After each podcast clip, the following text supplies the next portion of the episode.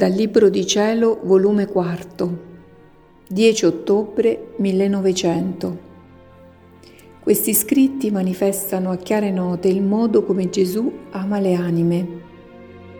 L'anima solo può uscire dal corpo per forza del dolore o dell'amore.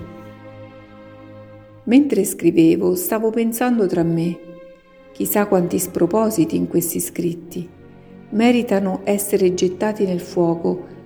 Se l'ubbidienza me lo concedesse lo farei, perché mi sento come un intoppo nell'anima, specie se giungessero a vista di qualche persona, ed in certi punti fanno vedere come se amassi e facessi qualche cosa per Dio, mentre non faccio niente e non l'amo, e sono l'anima più fredda che possa trovarsi nel mondo ed ecco che mi riterrebbero diversa di quello che sono. E questa è una pena per me. Ma siccome è l'ubbidienza che vuole che scriva, essendo questo per me uno dei più grandi sacrifici, perciò mi rimetto tutta a lei, con certa speranza che essa farà le mie scuse e giustificherà la mia causa presso Dio e presso gli uomini. Ma mentre ciò dico, il benedetto Gesù nel mio interno si è mosso e mi sta rimproverando e vuole che disdica ciò che ho detto, non volendo che continuassi a scrivere se ciò non facessi. Onde mi sta dicendo che col dire ciò mi sono partita dalla verità, essendo la cosa più essenziale di un'anima il non mai uscire dal circolo della verità. Come? Non mi ami tu? Con qual coraggio lo dici? Non vuoi tu patire per me? Ed io tutta arrossendo, sì Signore.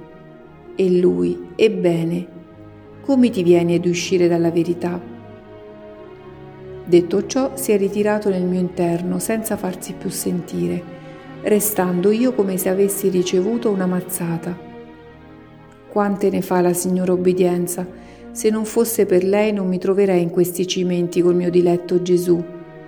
Quanta pazienza ci vuole con questa benedetta obbedienza onde riprendo a dire ciò che dovevo dire, avendomi il Signore un po' distratta da ciò che ho incominciato. Quindi nel venire il benedetto Gesù ha risposto al mio pensiero col dirmi, sicuro che meritano di essere bruciati questi tuoi scritti, ma vuoi sapere in quale fuoco?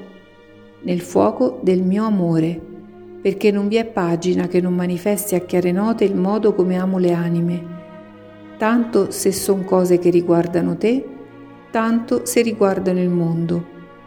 Ed il mio amore in questi tuoi scritti trova uno sfogo ai miei preoccupati ed amorosi languori. Dopo ciò mi ha trasportato fuori di me stessa e trovandomi sola, senza corpo, ho detto, mio diletto ed unico bene, qual castigo è per me, non dovendo ritornare tante volte nel mio corpo, perché è certo che adesso non lo tengo, è la sola anima che sta insieme con voi.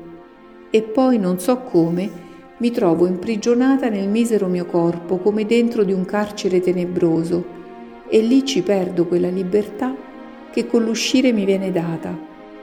Non è questo un castigo per me il più duro che darsi potesse? E Gesù, figlia mia, non è castigo quello che tu dici, né è per colpa tua che ciò ti succede. Anzi, devi sapere che solo per due ragioni l'anima può uscire dal corpo. Per forza del dolore, perché succede la morte naturale, o per forza di amore reciproco tra me e l'anima, perché essendo quest'amore tanto forte che né l'anima la durerebbe né io posso durarla a lungo senza godere di lei.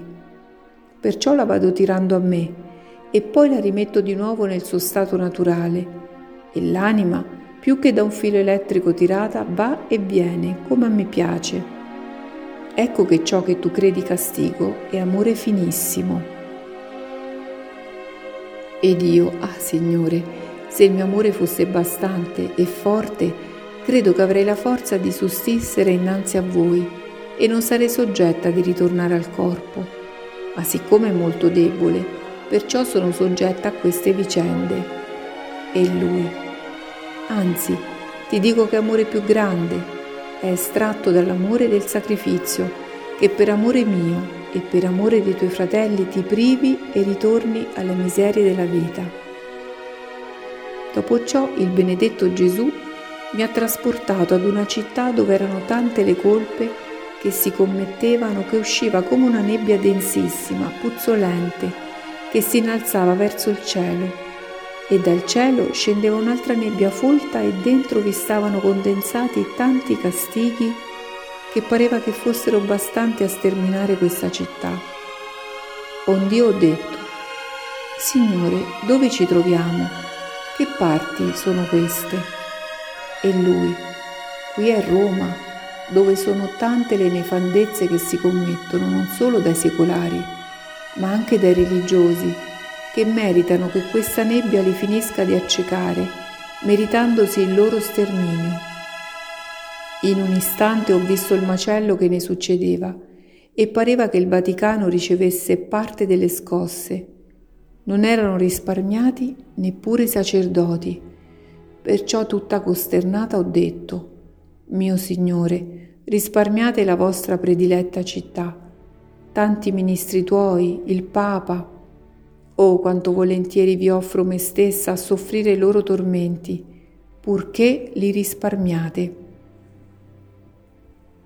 E Gesù, commosso, mi ha detto, Vieni con me e ti farò vedere fin dove giunge la malizia umana e mi ha trasportato dentro un palazzo e in una stanza segreta stavano cinque o sei deputati e dicevano tra loro allora ci arrenderemo quando avremo distrutti i cristiani e pareva che volevano costringere il re a scrivere di proprio pugno il decreto di morte contro dei cristiani e la promessa di impadronirsi dei beni di questi dicendo purché consentiva loro di farlo non faceva niente che non lo facevano per ora.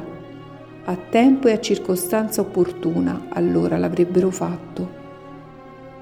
Dopo ciò mi ha trasportato altrove e facendomi vedere che doveva morire uno di quelli che si dicono capi, e questo tale pareva tanto unito col demonio, che neppure a quel punto si scostava, tutta la sua forza la prendeva dai demoni, che lo corteggiavano come loro fido amico i demoni nel vedermi si sono scossi e chi mi voleva battere e chi mi voleva fare una cosa e chi un'altra. Io però, nulla curando le loro molestie, perché mi costava più la salvezza di quell'anima, mi sono sforzata e sono giunta vicino a quell'uomo. Oh Dio, che vista spaventevole, più degli stessi demoni. In che stato lacrimevole giaceva egli, faceva più che pietà Niente l'ha commosso, la nostra presenza, anzi pareva che ne facesse beffe. Gesù subito mi ha tirato da quel punto ed io ho incominciato a perorare presso Gesù la salvezza di quell'anima.